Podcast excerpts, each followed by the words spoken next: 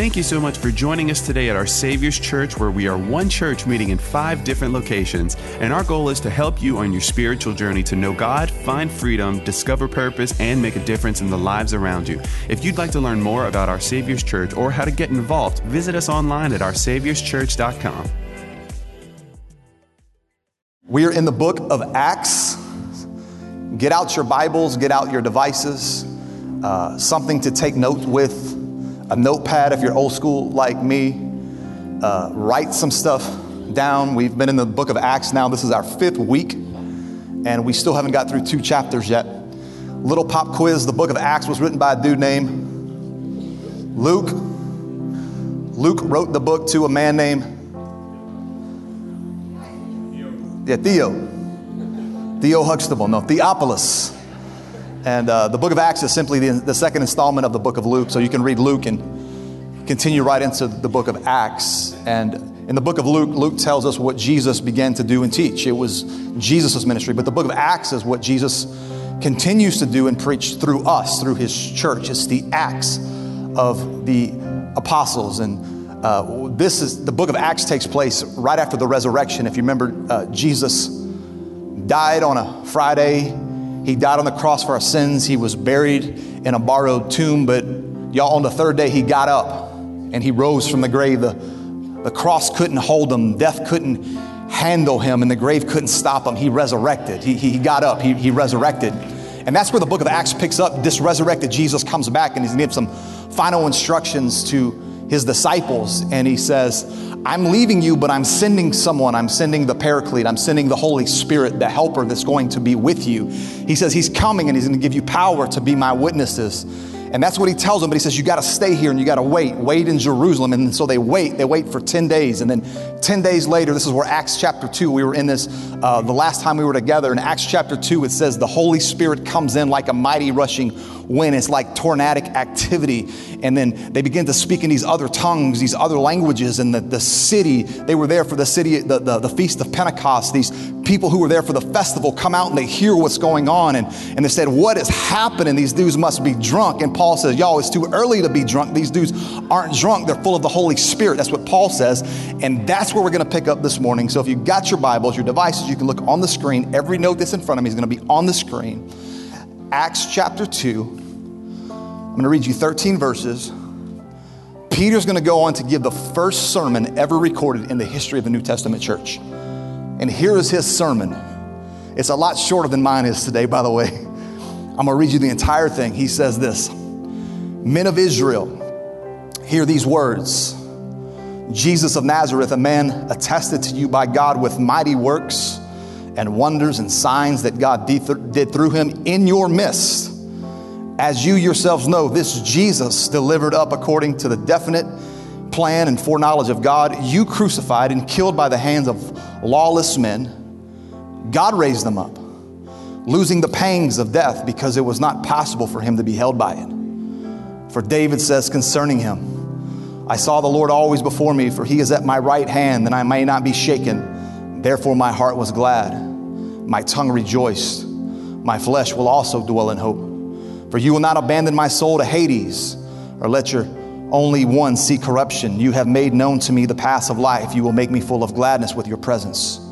Brothers, I say to you with confidence about this patriarch David, that he both died and was buried, and his tomb is with us today. Being therefore a prophet, and knowing that God has sworn with an oath to him that he would set one of his descendants on the throne, he foresaw and spoke about the resurrection of Christ, that he was not abandoned to Hades, nor did his flesh see corruption. This Jesus God raised up, and of that we are all witnesses being therefore exalted at the right hand of God, having received from the Father the promise of the Holy Spirit, he has poured out that you yourselves are seeing and hearing. For David did not ascend into the heavens, but he himself says, The Lord said to my Lord, Sit at my right hand until I make your enemies your footstool. Let the house of Israel therefore know for certain that God has made him both Lord and Christ, this Jesus whom you've crucified. I just want to take a few minutes this morning and I want to preach to you in this subject of a call to repentance. A call to repentance. Let's pray. Father, we thank you today for the reading of your word. God, speak to us today. Speak your words, speak your thoughts. Change us today from the inside out. In Jesus' name, And everyone said, Amen. A call to repentance. I have now been in ministry full time uh, for 20 years. 20 years. Yeah, I got started when I was 11. Now, 20 years, 20 years. I was, I was 23. Actually, my first day of ministry, this is crazy. My first day of full time ministry was September 11, 2001. The day that the towers were coming down, that was the first day that I was working full time at a church. So, my first day at a church was literally sitting in front of a, a TV on a cart. You remember how in school we had the TVs on the, watching the towers come down? I always remember my first day of ministry. I'll be celebrating 20 years in uh, a few months. But the first message I ever preached was about a year and a half uh, before that. Uh, the first message I ever preached was in June of the year 2000. And I spoke, I preached at Two Rivers State Penitentiary in Umatilla County, Oregon. I, I, I, went after Bible college and spent the summer with my, my college roommate in Oregon, and his pastor asked us if we would go and speak at these prisons. So he went to one prison, I went to another prison, and I preached a message, the first message I ever preached. I preached a message called uh, So Close to the Wood, Yet So Far from the Blood. And I preached about how at the foot of the cross on Calvary, when Jesus was being crucified, there were people that were gambling at the feet of Jesus. They were, they were casting lots, rolling dice at the feet of Jesus. The Roman soldiers were saying, I want his tunic, I want his sandals. And they were literally at the foot of the cross, at the wood, and they were so close to the wood, yet so far from the blood. And I just talked about how so many of us know about Jesus and we get so cl- close to the cross, but we haven't applied the blood to our lives. And it was me and my Bible and 75 inmates in a prison cafeteria. That was the first message. And, then, and here's what I said. And the only person who stood up for Jesus that day was a crucified criminal. I preached that in, in, in the prisons. And, and, and seven inmates gave their life to Jesus. 21 years ago. Okay. That was my first message. It was me, my Bible, 75 inmates in a prison cafeteria. The text I just read you was the first sermon ever preached in the history of the church. This wasn't me, my Bible, and 75 inmates eating meatloaf. This was Peter, no Bible, just the power of the Holy Spirit, tens of thousands of people in the street, and 3,000 give their life to Jesus. That's crazy, y'all. No flyers, no social media posts, no launch team, no church building. It was just Peter, no Bible, and the power of the Holy Spirit. I want to give you five quick truths from this first sermon. I'm going to do this in about 10 or 15 minutes, and I want to give you two responses to those truths. So go back with me to Acts chapter 22. Here's what Peter says Men of Israel, hear these words Jesus of Nazareth, a man attested to you by God, watch this, with mighty works and wonders and signs that God did through who? Did through him in your midst. In your midst. In other words, here's the first truth I want to give you Jesus' claims were not without evidence. Jesus didn't claim to be something that he didn't prove with his actions and his words. His claims are backed up by signs and wonders and works that he performed. Jesus didn't do his work in a corner. He didn't do it behind the scenes. When Jesus came on the, on the, on the scene, his ministry was public. This, these things that he did, the sermons that he preached, the words that he said, the miracles that he performed were in front of people's eyes. He turned water into wine. He healed lepers. He made blind men see. He made deaf ears hear. He made mute mouths speak. He fed 5,000 people with a happy meal. This was the kind of guy that he was. He calmed the sea, then he would walk on the same waters. He would cast out demons. He would heal the sick. He would raise the dead. He performed the 37 public miracles in three years. He declared himself Messiah. He declared himself Son of God. He declared himself the way, the truth, and the life that nobody could get to the Father except through him. And his claims were not without evidence. He was who he says he was, and he proved it by what he did. This is what Peter's saying. He says his claims are not without evidence. He did all these things so you would know, and he didn't do them behind the scenes. You were a witness to this. And in verse 23, it says this. He says, Jesus delivered up according to the definite plan and foreknowledge of God. He says this, you crucified, he's, he's speaking to the Israelites, and killed by the hands of lawless men. He says, This Jesus who did these miracles, this Jesus who declared himself Messiah, this Jesus who was the only Son of God, you crucified him. You killed him. If you read the NIV translation, the NIV says, You nailed him to the cross. My second thought is this Jesus' crucifixion was by our doing. It was by our doing. Peter tells the Israelites, You killed him. That's what he says. Now, when you look at this statement, it has a twofold meaning because he's saying it may have been at the hands of the Roman soldiers, but you killed them. Though Jesus was killed by Roman rule, the Jews had a huge part in making this happen. Remember, it was high ranking Jewish leaders who felt threatened by Jesus, who then conspired with Roman officials to have Jesus put to death. Also, when Jesus was given the opportunity to be freed by Pilate, the Roman governor, he says, Who do you want me to release? We have this criminal Barabbas and we have this guy Jesus who I see no fault in. I'm going to release one. They said, Release Barabbas. Then they, he asked the mob of Jews, Then what shall I do with Jesus? It was the mob of Jews, not Romans, who said, Crucify, crucify, crucify. So on the surface, Peter is saying, You Jews had a cause in nailing him, your actions that caused this to happen, meaning their physical actions led to the death of Jesus. But the meaning of what that statement is much deeper than that. He's saying, It's you, it's, it's me. It's, it's our sin. It's our sinful nature. It's the, it's the very sins that we committed that nailed Jesus to the cross. Maybe that's why the prophet Isaiah said this, but he was pierced for our transgressions. He was crushed for our iniquities and the chastisement of our peace was upon him. It's by his wounds that we are healed. It was on us. It was our sins. It was our iniquities. It was our transgressions. That's what, that's what Isaiah says. 30 years after this, sermon, Peter says this uh, when writing to the Gentile Roman Christians. He says, He himself bore our sins. He took my sins upon him. What am I saying? Nick Carroll killed Jesus. My actions killed Jesus. My sin killed Jesus. My actions nailed him to the cross, and so did yours. We killed Jesus. I, I love in the movie Passion of the Christ by Mel Gibson. I don't know if you've seen the movie. It's one of the most horrific things I've ever seen watching Jesus nailed to the cross. And you know, Mel Gibson at the time of this, this was 20 years ago when this movie came out. He was at the highlight of his acting career.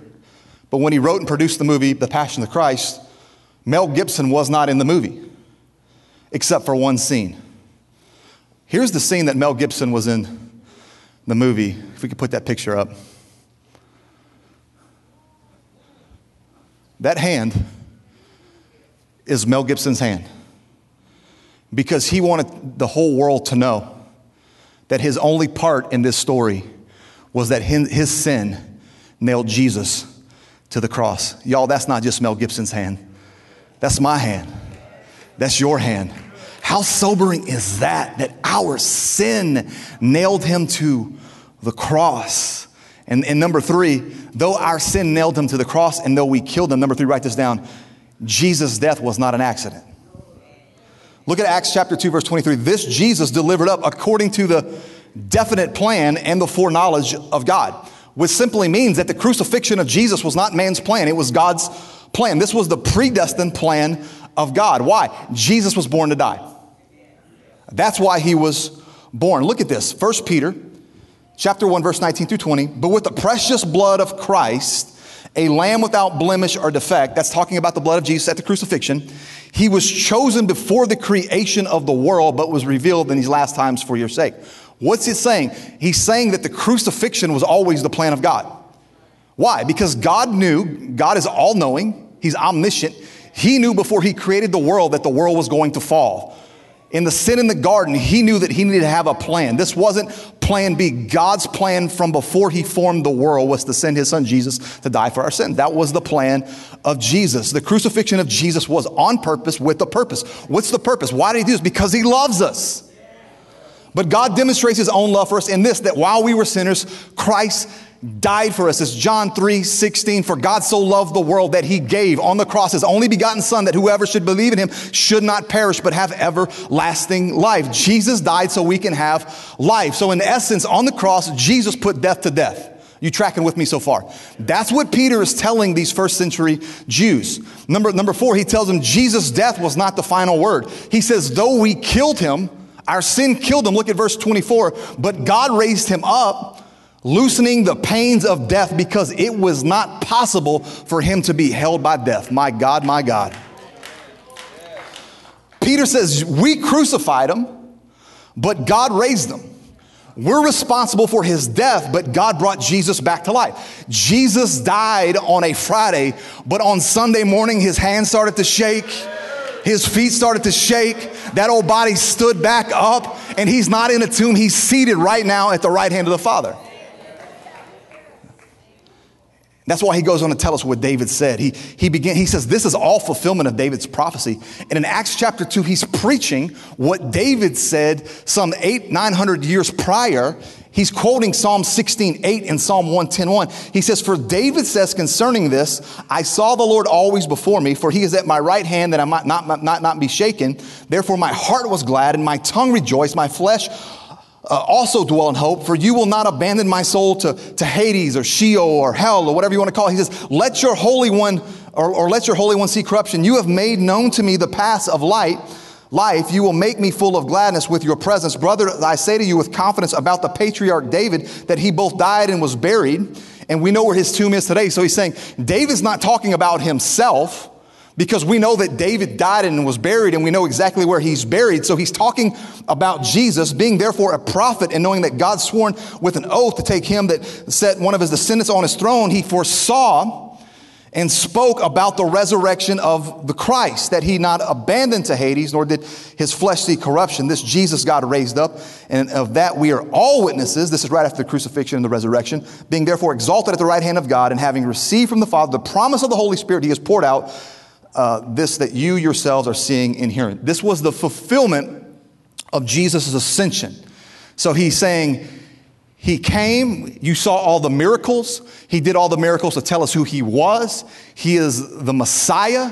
He did this, and even though He did it, we killed him because there was a penalty to pay that we couldn't pay ourselves. He paid it for us. We're the ones that put him on the cross. We're the ones that put him on the tomb. But because he's God, he resurrected and you saw it. He ascended into heaven. And then he says this finally, and he says, because he's ascended into heaven, because he's done all these things, he says this in verse 36 let all the house of Israel therefore know for certain that God has made him both Lord and Christ, this Jesus whom you crucified. And finally, God has made Jesus both Lord and Christ. What, what, do these words even mean? The word, the word Lord is the Greek word kyrios, and it means sir. It means master. It, it literally translates the one who has control over you. It was a term that was only rendered to Caesar. They would say Caesar is Lord, Caesar is master, Caesar is in control. Caesar is in charge. Whatever Caesar said, you obeyed. So Peter says Jesus is Lord, and he also says that Jesus is Christ. The word Christ is the Greek word Christos, which means the anointed one. So, in essence, what Peter is saying is that Jesus is the chosen, anointed one who came to save us from the penalty and the powers of sin. He's saying before you came to Christ, you had a different master. Romans 6 tells us that that master was sin, that sin was our master. But because Jesus came, we crucified him, put him in a grave. Because he resurrected, he is now Lord and Savior. He is the master of our lives. You have a new master and you have a new Lord. So the first message that was ever preached in the church was the message of lordship. That Jesus is in control that Jesus is our master. He says he's the Lord. That's different from the messages we preach a lot of times. We always want to talk about Jesus as our Savior. There's a big difference between Jesus, our Savior, and Jesus, our Lord. Jesus, my Savior, speaks to Jesus changing my eternity. Jesus, my Lord, speaks to Jesus changing me. Are you with me? He's not just after your eternity so that you get to heaven. He's after how you live here on earth too. And many people want Jesus as their Savior, they just don't want Him as their Lord. Are you tracking with me? The question is is, is Jesus really our Lord? And here's the reality He's either Lord of all or He's not Lord at all. He's either Lord of all or He's not Lord at all. You can't have it both ways. We have to give Him every part of who He is. He can't just be over one area of our life, one area. He has to be over every area. I want to read the scripture to you. At first glance, look like it has nothing to do with lordship, but just listen to it. It's found in 1 Corinthians chapter 6. Or do you not know that wrongdoers will not inherit the kingdom of God? Let me just stop there. We will inherit one of two kingdoms. We either go into heaven or hell. There's no other way around it. You with me? Okay. Do not be deceived. Neither the sexually immoral, nor idolaters, nor adulterers, nor men who have sex with men. Listen, he's speaking of sexual issues and marriage issues, okay? Just, just with me, go with me. Nor thieves, nor greedy, that's money issues, nor drunkards, that's addiction issues, nor slanderers, that's the mind, the mouth, and the heart issues, nor swindlers, that's, that's people who are dishonest, will inherit the kingdom of God. That about sums it all up, doesn't it? Okay, now watch this. And that was some of us. That was me. You can go ahead and put my name right there. That was me. That was me. That was me. That was you. But watch this. But you were washed and you were sanctified and you were justified in the name of the Lord Jesus Christ and by the Spirit of our God. Can you give God thanks for that? That, that was some of us. Okay. He wants all of it. He doesn't just want you to get right in one area of your life. He says, I want you to get right in every area of your life. So my question is not when we say, is he Lord? Is he the Lord of your life? Okay, here's how you answer that question. Is he the Lord of your mind? Is he the Lord of your money? Is he the Lord of your mouth? Is he the Lord of your marriage? Is he the Lord of your sexuality? Because we are living in a day and age where we are pushing lordship to the side. Give me the benefits of Christianity. Bless me, just don't mess with me. I want to feel good in the church. I want some scriptures to make me feel better about myself. Give me all the stuff. Give me the peace of mind. Just don't mess with me. Don't change who I am. Don't change the way I think. Don't change what I look at. Don't change who I sleep with. Don't change who I vote for. Don't change what comes natural to me. Listen to me. People tell me all the time, oh, you, you can't talk about that sin. That sin just comes natural to some people. Sin comes natural to all people. We are born into sin. That's why when people say, Well, I was born that way, yes, you were born that way. I was born that way. That's why we got to get born again. Are you tracking with me? There's areas of all of our lives that come natural to us. And you can read the scripture and you can say, well, that one doesn't go for me. Yeah, but other parts of that scripture come with you. It, it was natural for me to chase women and get drunk. And the propensity would be to say, well, that just feels natural to me. That's just what I'm going to do. That's the way that God made me. No, that's the area of my life that I haven't given over to the Lordship of Jesus yet. You tracking? Okay. This is why we need a Lord and Master because everyone in this room has things that they deal with that comes natural to them. It's some, for some of us, it's how we respond to people how you think. For some of us, it's addictions. I know people that addictions just come to them. There's some people you don't understand addiction. I know people, it's, they just have an addictive life. There's some people, it's sexual tendencies, both heterosexual and homosexual. It just comes natural. Of course it does. Those are the areas, though, that we have to submit to the Lordship of Christ. Why? Because we need a new master. And if Jesus isn't your Lord, if he isn't your master, that means that you are your master. And the problem being with, with you your, being your master is you can't save yourself. So we need Jesus to be our Lord. That's what Peter tells them. So they heard this. And I love this scripture. It says, when they heard this, it says, it cut to their heart. Whew. Cut me deep, Shrek. And then he says this he, they, they look at him, they look at the, Peter and the apostles, brothers, what shall we do? What shall we do? And the next verse says, this is what Peter tells them. Peter said to them two things. Here's what you got to do repent and be baptized. Peter says, Jesus must be your Lord. The people said, Oh, that cut me deep. What do we need to do? And Peter said two things repent and be baptized. In, in our remaining time, I just want to look at those two words? Let's start with that word repent. What does it really mean to repent? Everybody say repent. Whew. It's really not a popular word in church anymore. Repentance doesn't draw a crowd, it doesn't fill buildings. People don't really want to hear repentance. People in America today, they want a God that's a Santa Claus God. They want a God that'll come down the chimney and give them whatever their desire wants. The God people want today is always giving something and requiring nothing in return.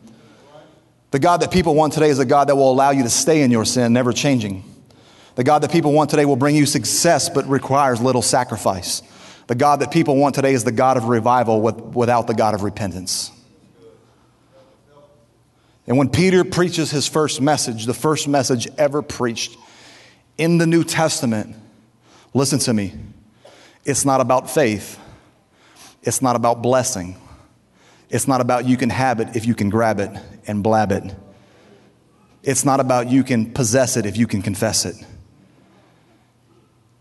It's about repentance. What does that even mean to repent? I just want to give you two definitions of repent. Number one, write this down repentance is a changed mind. It is a changed mind. The Greek word for repent is the Greek word metanoia. It literally means that the neurons of your brain have been refunctioned and rebooted to think something else. Metanoia is a change of mind. That's important for us to understand because a lot of times we think of repentance as sorrow. Like, oh, I'm, I, am i am sorry. We, we associate repentance with being sorry, and that's a part of it, but it's not all of it because I know some people that are sorry about something they haven't changed their mind about. Don't act like you don't hear me. Have you ever been sorry about something you did only to wake up the next day and do it again? We become, you know, Britney Spears Christians. Oops, I did it again. So when he says repent, it literally means to turn your mind around. It means to change your mindset, to change the way that you think. Can I go deeper? Israel had lost their identity. Israel, at this point, had been broken up into tribes and sects and groups. You had all these different cultures of Israelites. That's why on the day of Pentecost, it was so important that they heard the gospel for the first time. They began to speak in languages that they understood for the first time since Babel. In Genesis 11, mankind was coming together for the same time to hear the same thing. They, they had separated, they had tribalized. There was many different languages. Even, even the religious groups had separated themselves into the Pharisees and the Sadducees and the Sanhedrin and the scribes. These, these groups mixed religion and culture and politics so much to the point that their mindset was cultivated more by culture than it was by God. So they begin to look and act more like their ethnic group, more like their social group, more like their political party, and more like their culture than they did their God. Does that sound familiar here in America? And it gets to the point where culture got so much into religion and religion got so much in culture that you couldn't even tell them apart anymore. And the more I read this and the more I study it, the more that it looks like America today. And this is the atmosphere that Peter is speaking in. And the first thing he says is, repent, change your mind. So when he says repent, He's saying it's time to pull your mind away from the foolishness of your culture. You stop that. You have to stop thinking like a Pharisee. You have to stop thinking like a Sadducee. You have to stop thinking like, like a, a scribe. You have to stop thinking like a Republican. You have to stop thinking like a Democrat. You have to stop thinking like a socioeconomic group. You have to stop thinking like culture and start thinking like God. So you have to repent. We have to stop the way that we're thinking. It all starts with thinking. Look what he says in the book of Ephesus. He says in this in Ephesians chapter 4, he says, This I say, therefore, and testify in the Lord that you should no longer walk as the rest of the Gentiles do Quit walking like your culture. Quit walking, walking like the people that you came out of. I didn't call you to think like a Republican. I didn't call you to think like a white man. I didn't call you to think like a Democrat. I didn't call you to think like what CNN says or Fox News says. I want you to think about what the Word of God says. You have to put on Christ. This is Christ's culture. That's what you are part of. So quit walking the way that you're walking. Why? He says, quit walking as the rest of the Gentiles walk. Why? In the futility of their mind. Where does it start? The mind having their understanding darkened. That's what happens when we don't repent. Your understanding gets darkened, so we no longer think and say what the Word of God says. We think and say what our favorite news outlet says. And when that happens, he says, we are being alienated from the life of God because of the ignorance that's in them, because of the blindness that's in their heart, gets in us who being past feeling have given themselves over to lewdness, to the work of uncleanness with greediness. But you have not learned Christ. If indeed you have heard him and you have been taught by him as the truth in Jesus, you have put off concerning your former conduct the old man. There's an old man that lives inside of every single one of us, which grows corrupt according to deceitful lust, and be renewed in your, the spirit of your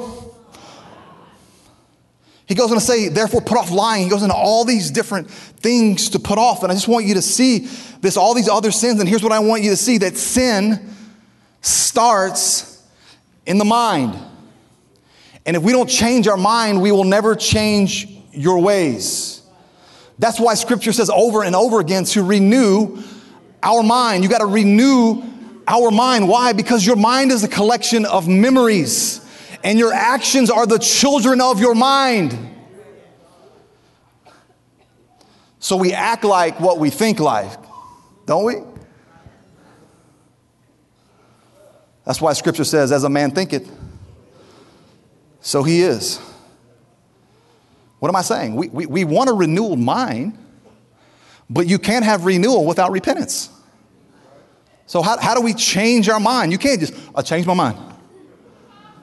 No, it takes some action. Why? Because repentance starts with thinking, but it leads to a change in action. Number two, repentance is a change direction. You want to know how to change your mind about something? Walk away from it.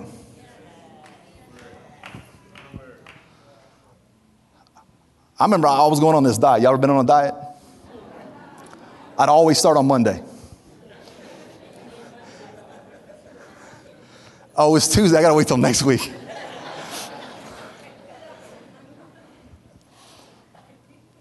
I'd make up my mind every, I'm, I'm starting Monday.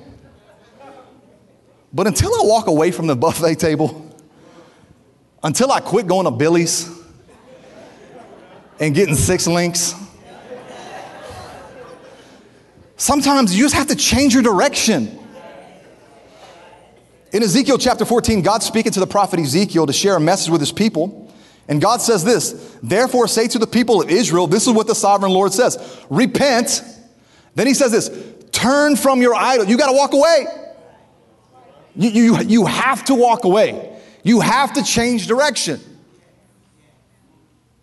It's, it's not just a change mind, it's a change in behavior, it's a change in trajectory, it's a change in direction. Why? Because a divinely changed mind will always result in changed behavior.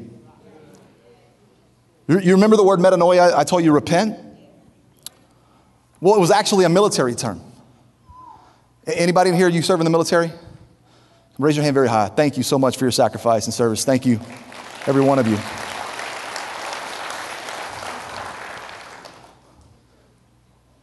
I know this that when you go to boot camp,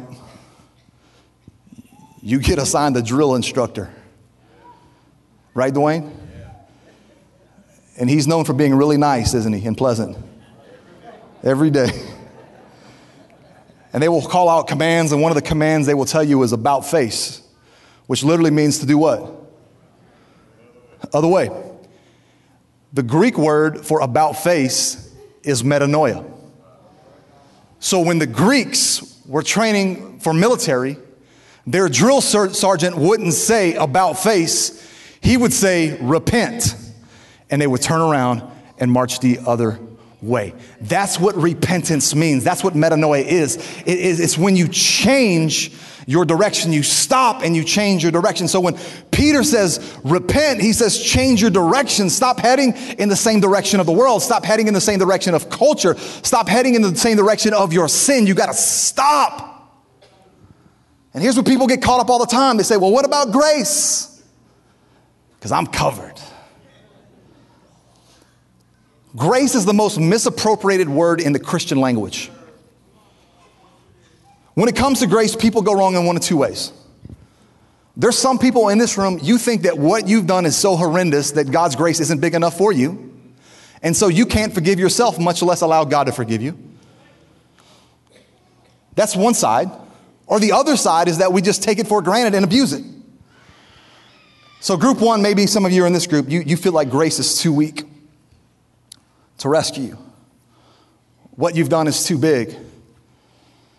And so you'll say things like, Well, I had an abortion,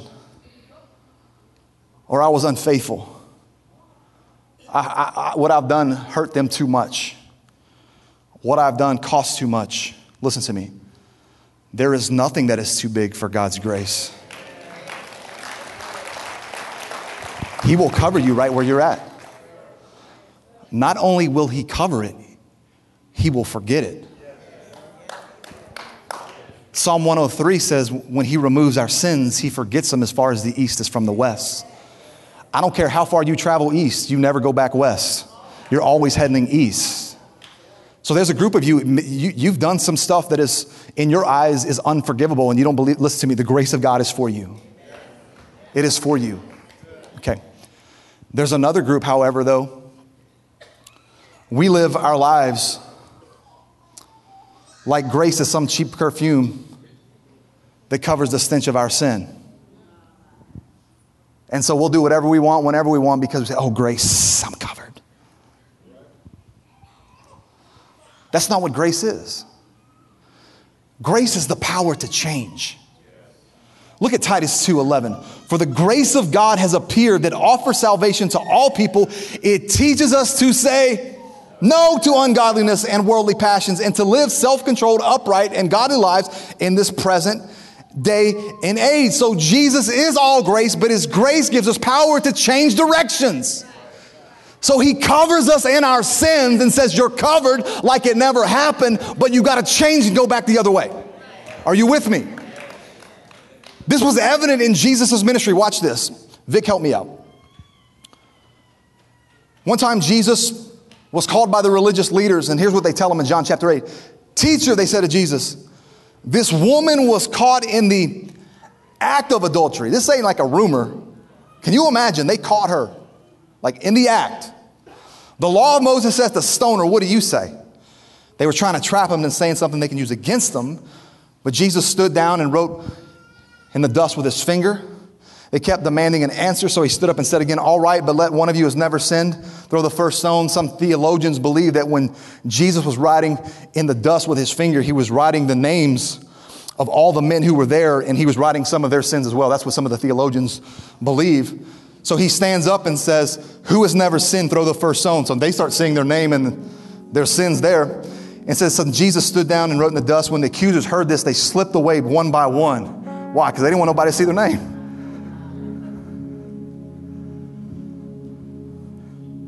With the oldest until Jesus was left in the middle of the crowd with the woman. Then Jesus stood up again and said to the woman, Where are your accusers? Didn't even one of them condemn you? No, Lord. And Jesus says, Neither do I. That's grace. And then look at the second part, though. Now go and sin no more. That's repentance. Don't go back. What am I saying?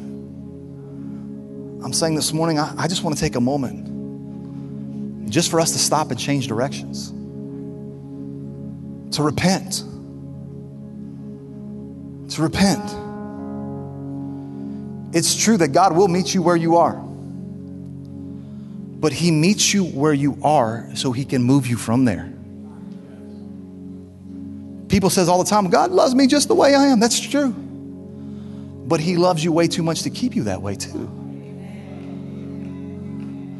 So he comes in with grace and says, Come just as you are. It is true, it doesn't matter what you did last night, that's the grace. Just don't do it again tonight. Change, new direction. And sometimes the problem we've had in church is that we talked so much about salvation and being saved that we haven't talked about the lordship of change. And so you have to get in a point in your life when Jesus becomes your Lord, your master, that it requires change. And the only way you can change is by repenting. And that's what we're going to do this morning by ourselves in our seat. I'm not going to pray a prayer for you because it's you and me. We need to repent. Why? Repent. Because I'm doing what I like, but I no longer like what I do. Repent because I've been coming to church for years, but I've never really changed the way that I live. Repent because I come to church on Sunday and sing about God's love, but I'm still shackled in my hatred and my bigotry. Repent. Why? Because you date ungodly men just so you won't feel lonely. Repent because I hear God's word every weekend but never apply it to my life. Repent because I'll share my opinions about the president on Facebook with a bunch of strangers, but I won't share my people with the people that I love. Repent because you and Tina have been living together for 10 years, shacking up, never giving an ounce of energy to getting married and doing it God's way. Repent of the sin in my life that I've been giving excuses for why I can't give it to God. Repent because not one person at work knows that I'm a Christian because I'm heading the same direction they are. Repent.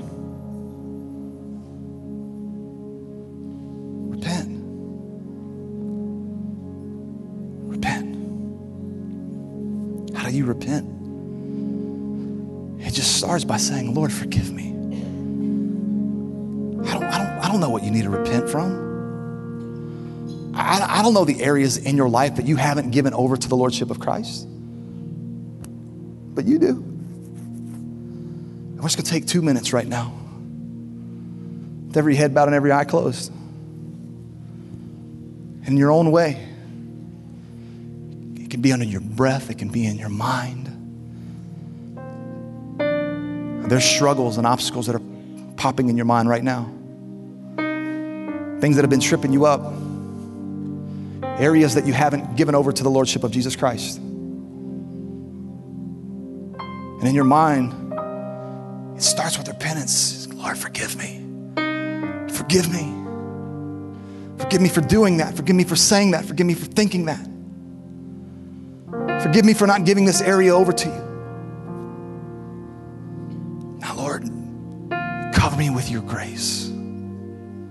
Would you just ask Him to forgive you right now? Whatever it is, just forgive me. Then, after you ask Him to forgive you, ask Him to cover you in His grace. Lord, cover me in your grace. Then ask Him, Lord,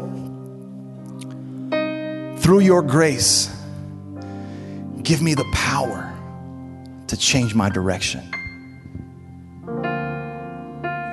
Let me walk in a new way. And when you do that, that is repentance. Now, watch this. You can look at me. We can't just do this one time on a Sunday. We got to do this every day. Now, now, now, listen to me. There's an initial time of repentance when you come into the knowledge of who Christ is. And it, and it doesn't mean that you're not going to have struggles, and it doesn't mean that you're not going to fall short. We fall short daily. But, but we have to continue to ask Him to forgive us every time we do fall. So Peter tells them, repent, repent, change direction. And then he says the second word, and I'm closing with this, give me five minutes.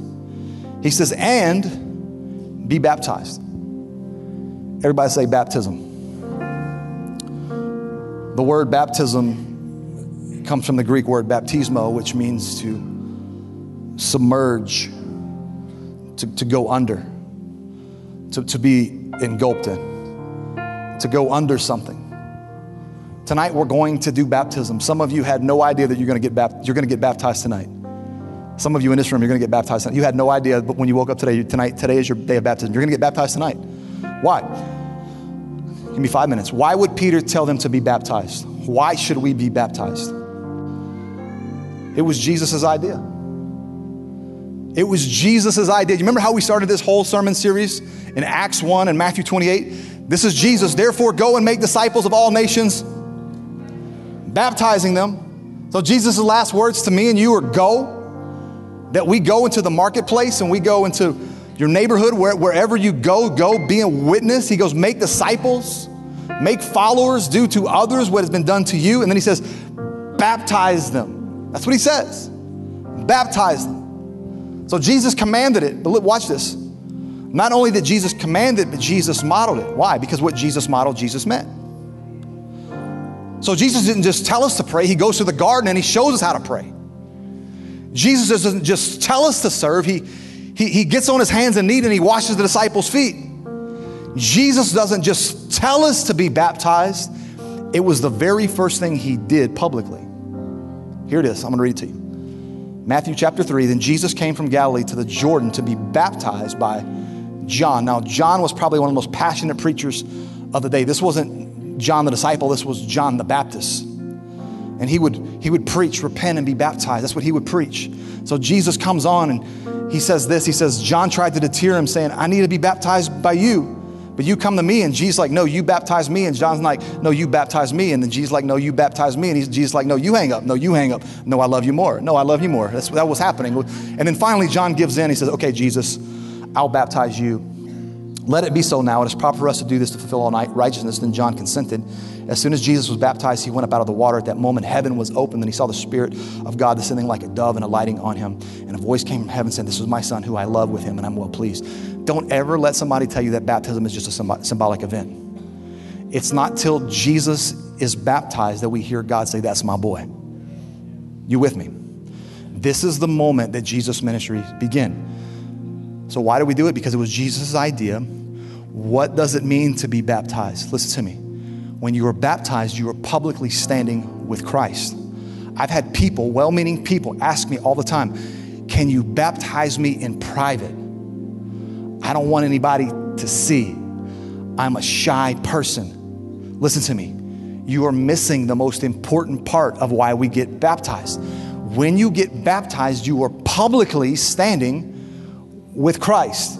Galatians 3 says it this way So in Christ, you are all children of God through faith, for all of you who were baptized into Christ have clothed yourselves with Christ. So, in essence, when you get baptized, you clothe yourself with Christ. You, you, you put on the Jesus label, you check your tag, you have the Jesus label.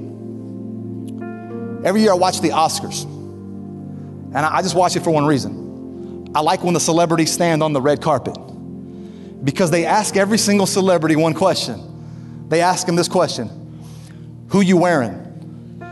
There's two things I've never heard a celebrity say. Number one, I've never heard anybody say Old Navy. Target, never. And I've never heard somebody say, I'm not telling you, it's too personal. Why? Because labels represent value, labels represent cost. So when they say, Who are you wearing? they proudly say Alexander McQueen, Armani, Oscar de la Renta. They, they, they, they, proudly, why? Because we identify ourselves by what we wear. So in verse 27, when Paul, Peter says, or Paul says, for all of you who are baptized in Christ, clothe yourself with Christ. He's saying, when you baptize yourself, you are publicly standing on the red carpet of life, telling everybody who you ha- you're wearing. I'm wearing Jesus. And when they ask him who they're wearing, listen, that dress wasn't from the Oscars six years ago. This was the first time it's been worn because they put on something that was brand new. Do you know what the Bible says about you and I when we accept Christ, when we repent? It says, Therefore, if any man be in Christ, he is a new creation. Old things have passed away, the new things are coming. So when you were saved, when you're born again, when you repent, you become brand new. Do you know what you do with brand new things? You show them off. That's why when you ladies go and you get your nails did and you get them all shellacked, you put them bad boys on the counter when you're at Target paying because you want everybody to see that you spent $35 on that shellacking.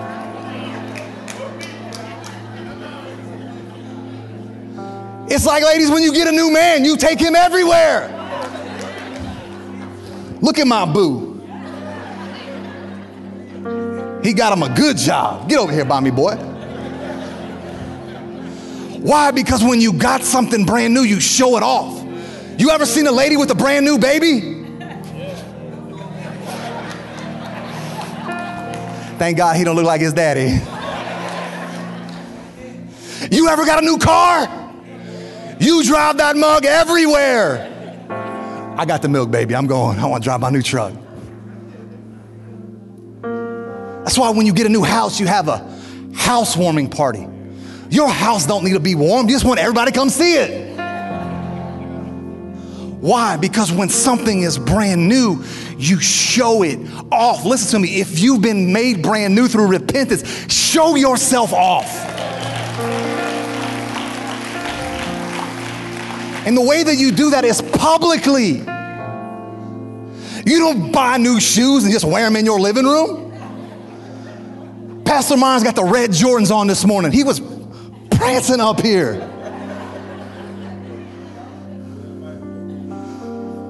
Y'all know where Jesus got baptized? I read it to you earlier. Anybody know? He was at the Jordan River. Do you know why the Jordan River? because it was the most public place of their day. It's where they went to get their drinking water. It's where they went to wash clothes. It's where they went to cool off. It's where they went to fish. It, would be like the most, it's like going to Walmart. It was the most public place. This is why we do it publicly because we're declaring I'm not my own anymore. I stand with Jesus. It's, it, it's like this, this, this wedding ring. All it is is an outward visible sign of what's happened in my heart that I'm declaring to the world that Rachel Carroll and I aren't two people anymore. We are one, that I am hers and she is mine, and everybody else is off limits. Baptism is the wedding, ring. This ring doesn't make me any more married. It just lets everybody know that I am. What am I saying? Salvation is the marriage, baptism is the ring. And by the way, they're both done publicly.